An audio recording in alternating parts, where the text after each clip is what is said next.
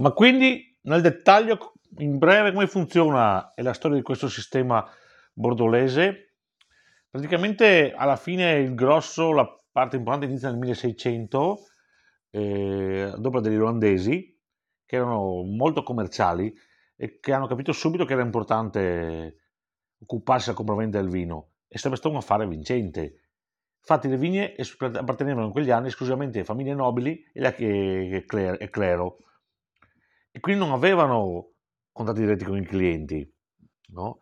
E quindi eh, era un bene che arrivassero questi negozianti. Chiaramente i negozianti non potevano andare sempre a Bordeaux e c'erano i courtier eh, che facevano eh, da tramite. Poi questo legame diventò importante per motivi economici. E I produttori pagavano meno tasse perché si occupavano solo della parte agricola. I negozianti che saldavano in anticipo eh, il vino erano delle banche praticamente per i, per i produttori di vino, che fosse Amprimer o Amprimer, e, e riuscivano anche chiaramente a calmierare il sistema dei prezzi, insomma. Ad esempio, come ho detto, in passato i negozianti si occupavano, tuttora lo fanno, di creare addirittura i blend del vino e di, di affinare loro il vino nelle loro cantine, nei loro depositi. Eh, era, infatti non era mh, mm, raro trovare nel XIX secolo eh, delle cose strane, ad esempio ci sono clienti che hanno voluto avere eh, delle barrique contenenti il 50% di Chateau Lafite e il 50% di Chateau Latour, oppure si aggiungeva, qualcuno voleva aggiungere un po' di Syrah, eh, chiaramente sono cose tutte strane che diciamo oggi, però i negozianti facevano queste. E, e sono una manna dal cielo eh, per, i chateau.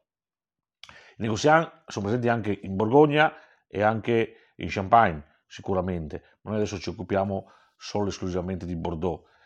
E, mh, 2000, per farvi capire l'importanza del negoziant e il fatto che riesca a ottenere il prezzo abbastanza basso rispetto alla vendita diretta, c'è un fatto eh, successo a Michel Roland quando ha voluto, vendere il suo vino di Pomerolle Bon Pasteur direttamente, autonomamente, eh, lo vendeva a un prezzo più alto e dopo due o tre anni ha dovuto eh, tornare indietro eh, e venderlo a tramite negozianti, giusto per farvi capire. Come ho detto, poi adesso qualcuno sta uscendo da queste cose qua, però questo è un po' il sistema.